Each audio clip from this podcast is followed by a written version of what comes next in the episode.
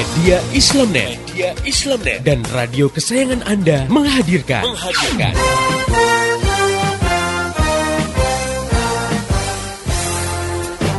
Voice of Islam. Voice of Islam. Voice of Islam. Saya pernah nonton satu acara televisi, di situ ada party, pesta-pesta di sebuah diskotik, lalu dibikin kuis. Cuman kuis itu syaratnya hanya boleh diikuti oleh pengunjung yang bawa alat kontrasepsi, alias kondom. Ternyata banyak yang bawa. Paling datang itu anak muda semua gitu kan. Kita ditanya, "Kenapa kamu bawa?" Loh, kita kan nggak tahu apa yang terjadi setelah ini. Wow, jadi kan sudah sudah sedia payung sebelum hujan gitu ya. Sedia kondom sebelum berzina. Astagfirullahaladzim ya. Kenapa kok seperti terjadi? Karena satu, karena kita sudah hidup di alam sekuler. Hidup dengan landasan memisahkan agama dari kehidupan. Jadi agama udah nggak dipandang. Asma binti Yazid al Ashhaliyah yang sedang uh, dia ingin menanyakan satu masalah di hadapan Nabi dan para sahabat. Dan saat itu di ada forum Nabi dengan para sahabat. Nah, saat itu Asma menanyakan tentang kedudukan peran perempuan dalam rumah tangga dibandingkan dengan peran kaum laki-laki ya. E, bagaimana posisinya? Apakah perempuan itu bisa meraih pahala yang seperti laki-laki lakukan gitu ya? Hmm. Nah, saat itu Rasulullah memuji pertanyaan yang diungkapkan Asma itu di hadapan para sahabat.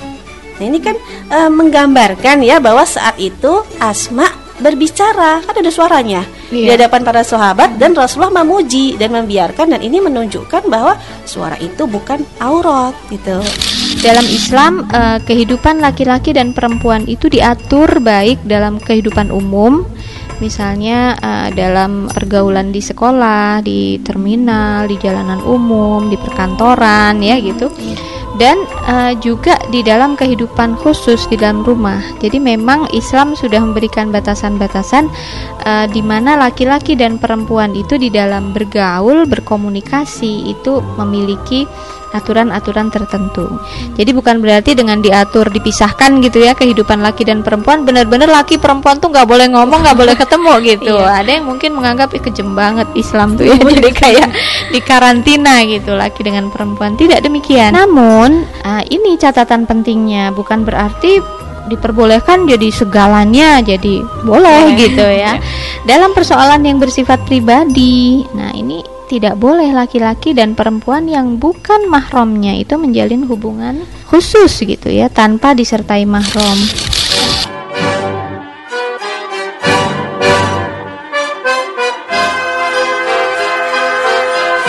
Voice of Islam. Voice of Islam. Voice of Islam.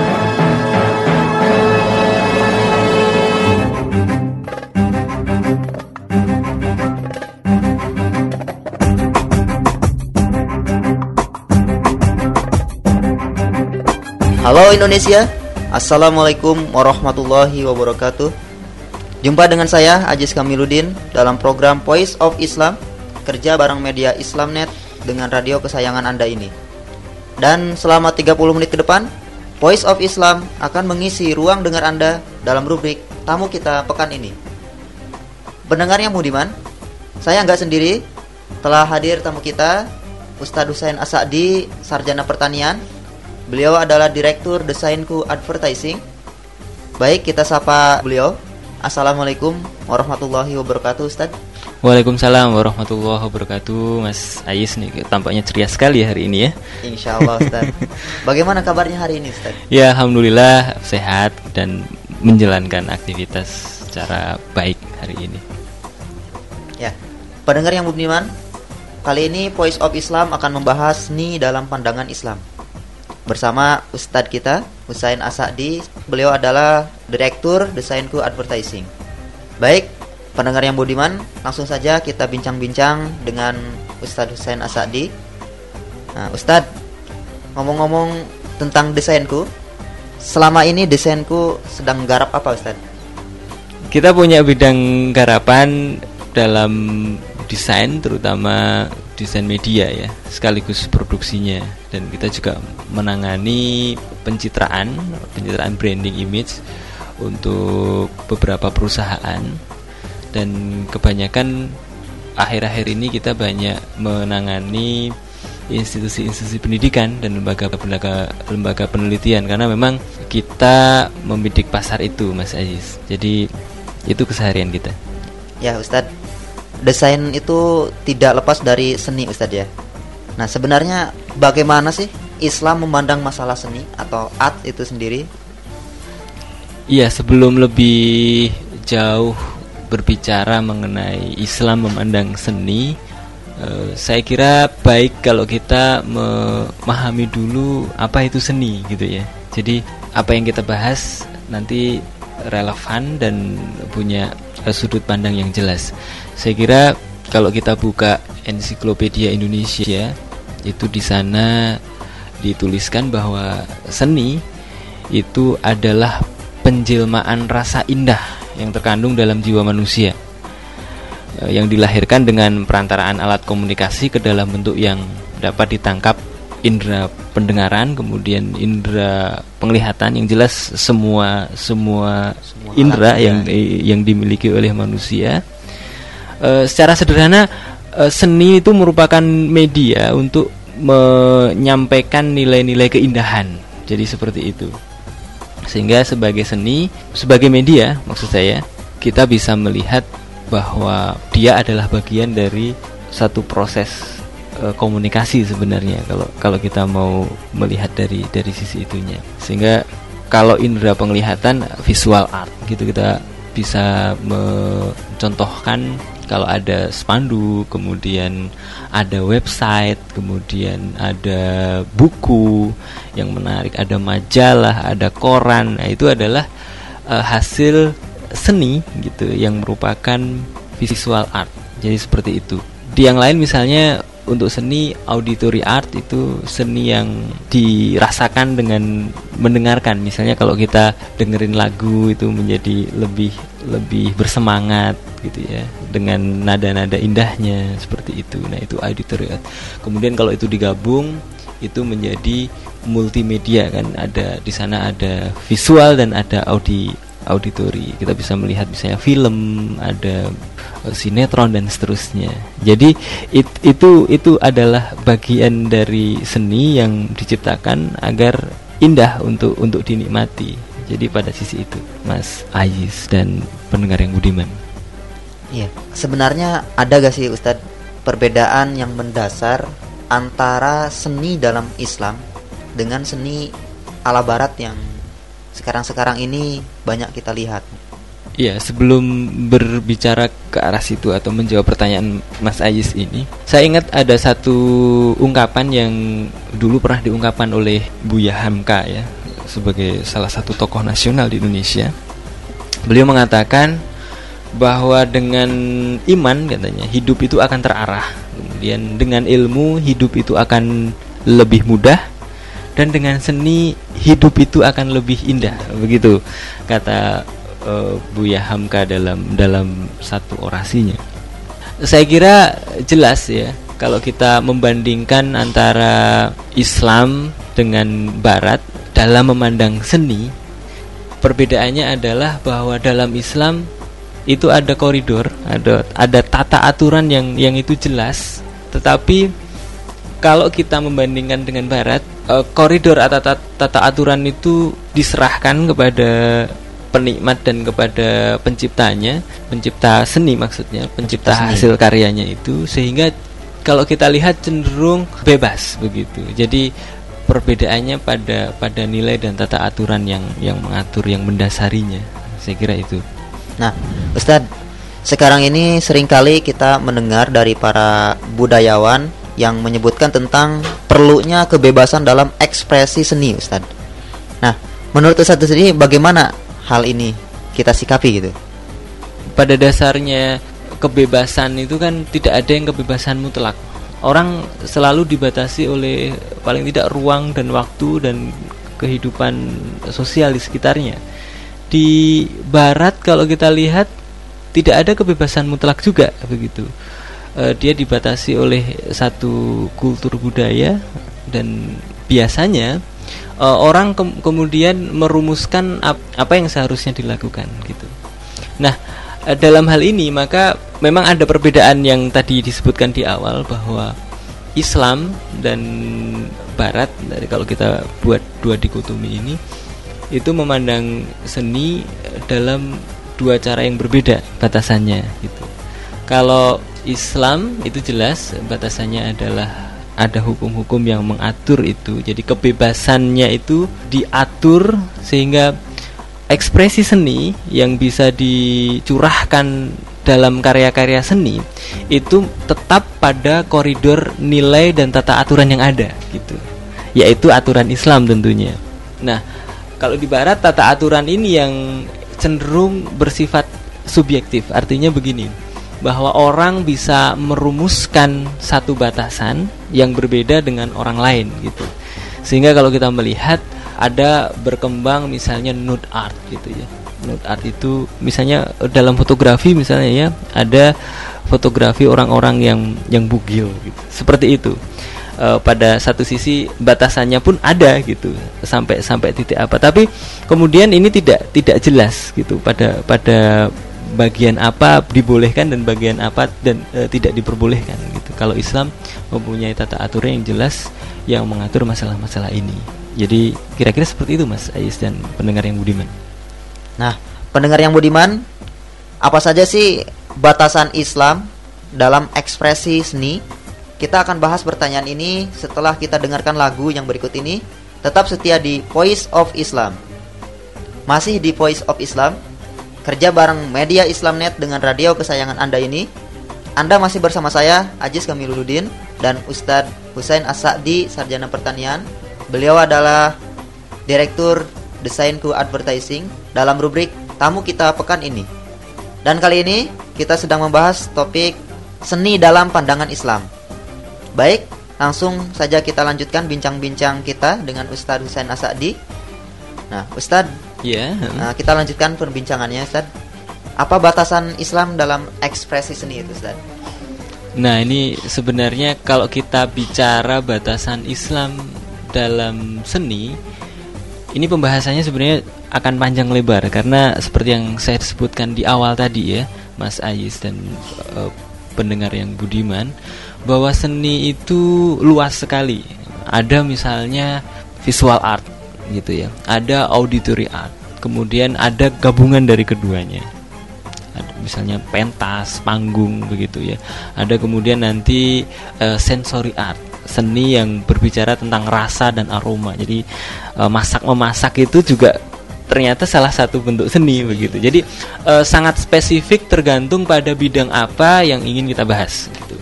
Tapi intinya bahwa e, Islam itu mengatur segala perbuatan manusia termasuk dalam ekspresi seni, Mas Ais dan pendengar Budiman. Sehingga kalau kita bicara seni, seni sebagai bagian dari karya manusia atau aktivitas yang yang yang diatur oleh Islam itu tentunya lengkap Islam sudah memiliki tata aturan seperangkat tata aturan dalam hal itu. Sederhananya bahwa seni ini kan pelengkap sebenarnya, bukan sesuatu yang inti. Jadi kalau kita bicara e, aktivitas manusia, ada yang wajib, ada yang sunnah, ada yang mubah, ada yang makruh dan ada juga yang haram gitu ya. Maka aktivitas-aktivitas yang mempunyai hukum yang lima tadi bisa kita seperti di awal ya bahwa seni itu memperindah sesuatu kita bisa perindah gitu ya. Misalnya kita ingin melakukan dakwah gitu ya ingin ingin mengadakan satu kajian yang itu sifatnya besar-besaran tentunya kan kita ingin agar masa yang datang ini banyak.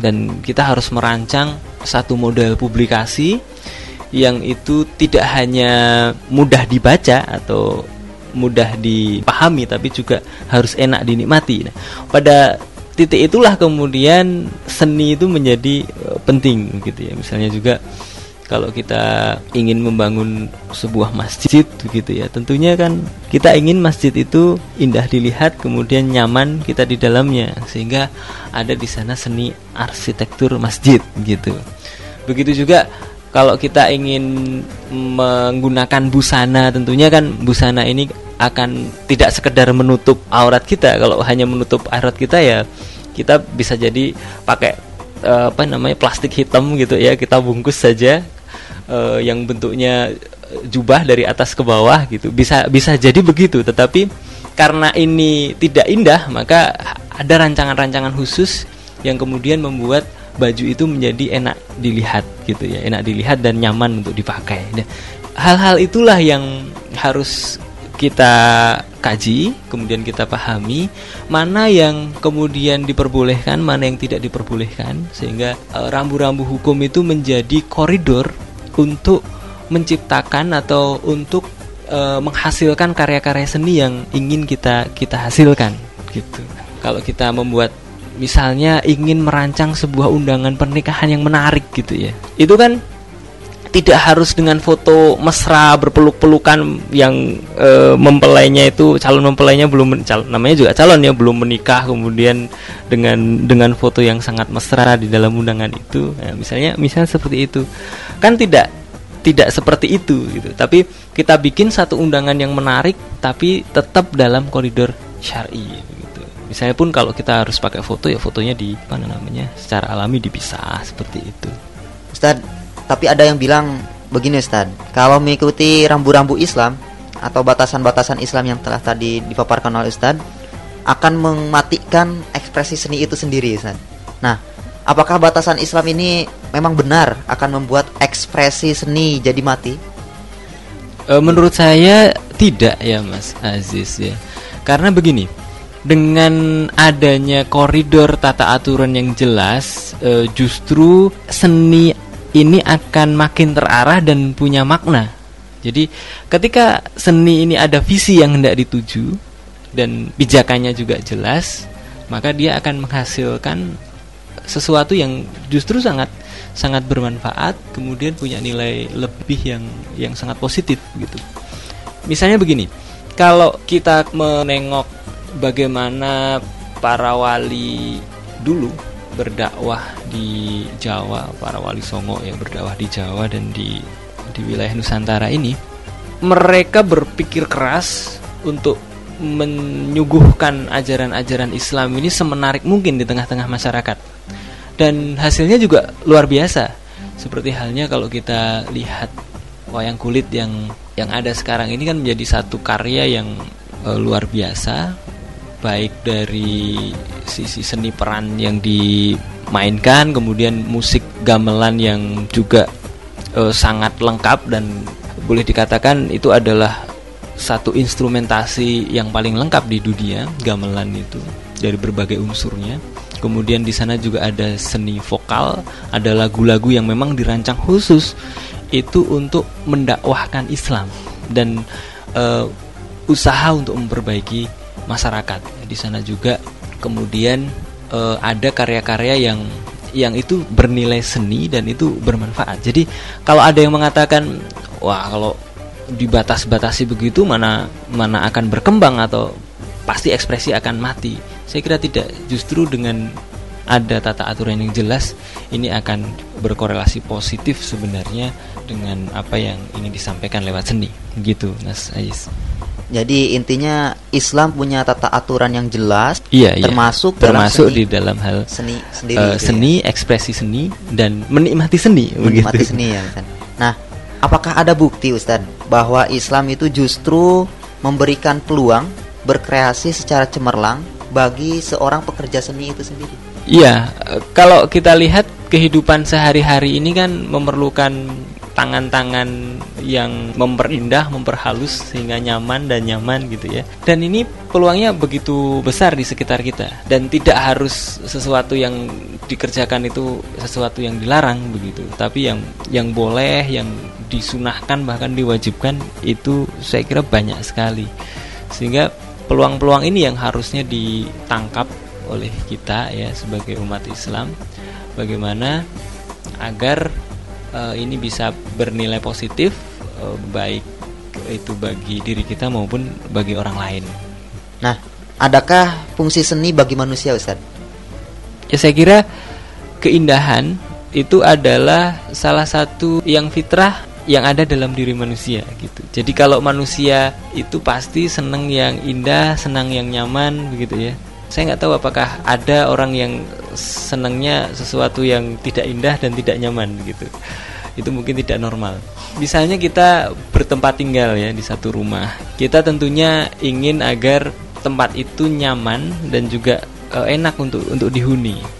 Katakanlah uh, di situ ada sampah, maka harus disingkirkan kan sampah itu supaya dari sisi pemandangan juga lebih enak dilihat karena bersih, sisi kesehatan juga akan lebih sehat.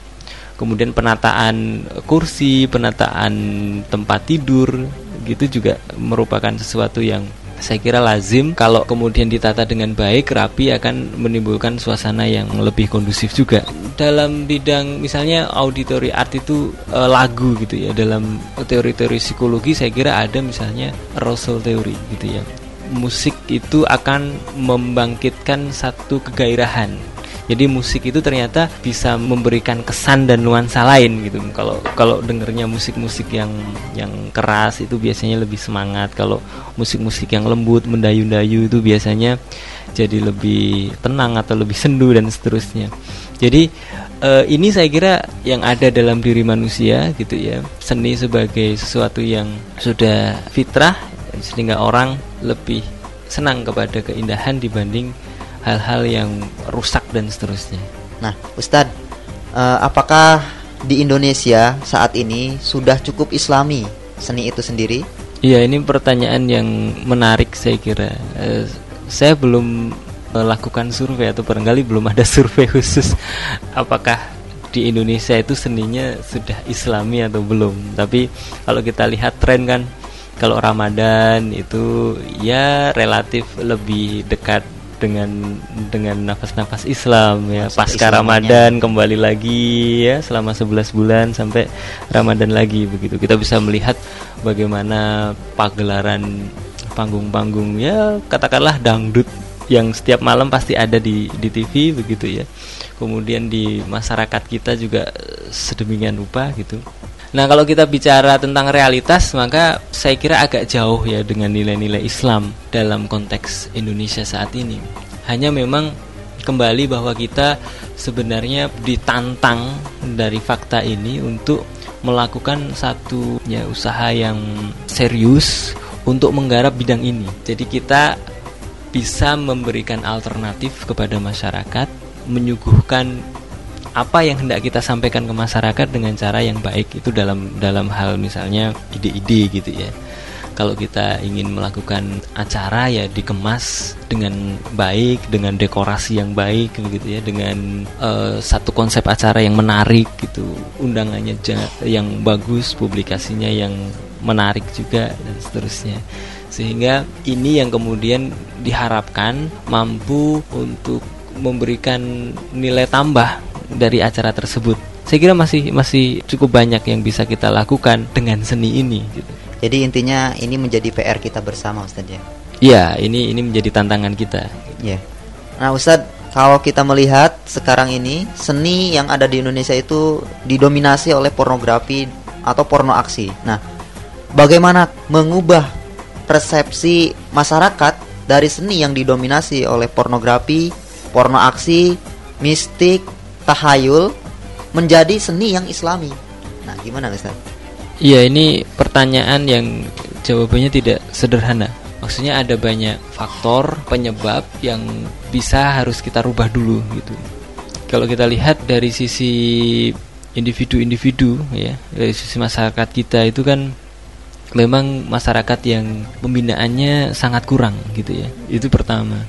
Yang kedua, pada tingkat kebijakan itu juga kalau kita lihat tidak ada kebijakan yang memberikan aturan yang tegas untuk mengatur ya, mengatur bagaimana seni yang konstruktif dengan apa namanya? dengan budaya-budaya yang positif dan seni yang tadi yang dikatakan bisa bisa merusak ya termasuk juga pornografi, mistik, eh, tahayul dan seterusnya. Faktanya kalau kita lihat televisi ya tayangan-tayangan itu eh, masih masih ada sehingga pada masalah yang kedua ini memang harus ada satu kebijakan yang yang yang tegas untuk mengatur media itu ya agar punya tadi punya rambu-rambu sehingga apa yang dia tampilkan yang ditayangkan itu memang memang baik untuk masyarakat. Selain juga yang pertama tadi edukasi yang terus-menerus kepada masyarakat eh, baik dilakukan oleh tokoh-tokoh masyarakat maupun kita-kita ini jadi sekecil apa pun gitu ya pada lingkup yang kita kita memang kuasai gitu ya pada tingkat keluarga kalau kita sebagai ayah ya kita memberikan edukasi kepada istri kepada anak kemudian kalau sebagai ibu rumah tangga gitu ya memberikan edukasi kepada anak kemudian memberikan eh, masukan-masukan kepada suami gitu. pada tingkat yang lebih uh, luas saya kira ini bisa digalang dan kalau kekuatan ini sudah sambung menyambung kait mengkait saya kira masyarakat akan bergeser dari sikap yang tadi disebutkan yang percaya tahayul, mistik, suka pornografi ini kepada ke arah yang lebih baik. Dan yang ketiga saya kira juga harus ada alternatif yang real ya untuk masyarakat di Indonesia ini bahwa seni yang Islam itu seperti ini kemudian e, ditunjukkan kepada mereka dan mereka mengenalnya gitu. Sehingga kalau melihat ini jadi punya pandangan yang lebih lebih positif. Saya kira itu. Pendengar yang budiman itu tadi bincang-bincang kita mengenai seni dalam pandangan Islam. Kita dapat mengambil banyak pelajaran dari sini. Buat pendengar yang ingin bertanya memberikan kritik saran dan masukan anda bisa kirim surat ke radio kesayangan Anda ini atau kirim SMS ke 0856 9492 4411 atau bisa juga melalui email ke mediaislamnet at yahoo.com Untuk informasi lebih jauh tentang Voice of Islam, radio-radio di seluruh Indonesia yang menyiarkannya, topik-topik yang akan dibahas, dan info-info lainnya, silahkan klik di www.gaulislam.com Saya Ajis Kamiludin dan seluruh kerabat kerja yang bertugas mengucapkan terima kasih kepada Ustadz Husain Asadi Ya, sama-sama Mas Ajis dan pendengar yang budiman sekalian. Terima kasih juga buat pendengar yang telah setia mengikuti acara ini. Sampaikan apa yang Anda peroleh dari acara ini kepada yang lain agar rahmat Islam bisa segera tersebar luas termasuk di kota Anda yang tercinta ini. Mari menimbang masalah dengan syariah. Assalamualaikum warahmatullahi wabarakatuh. Berkasih mesra, hidupkan bahagia fitrah semula jadi bagi diri manusia. Itulah harta yang paling tinggi nilainya. Bersamalah kita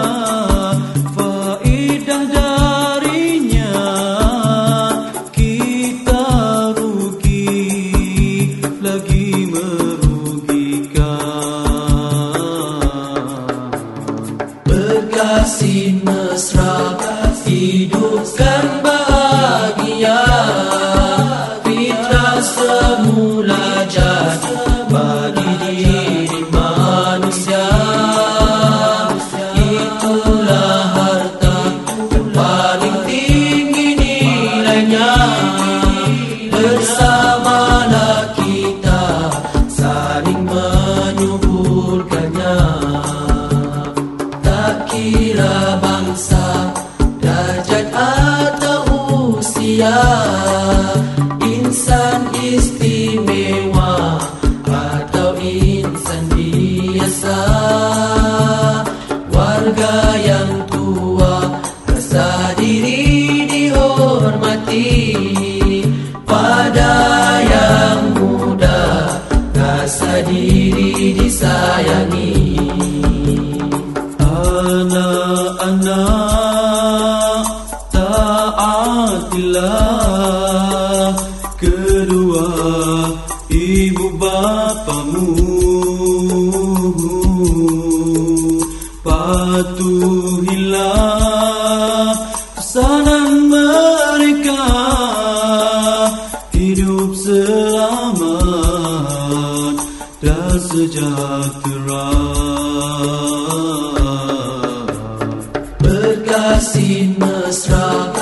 Hidupkan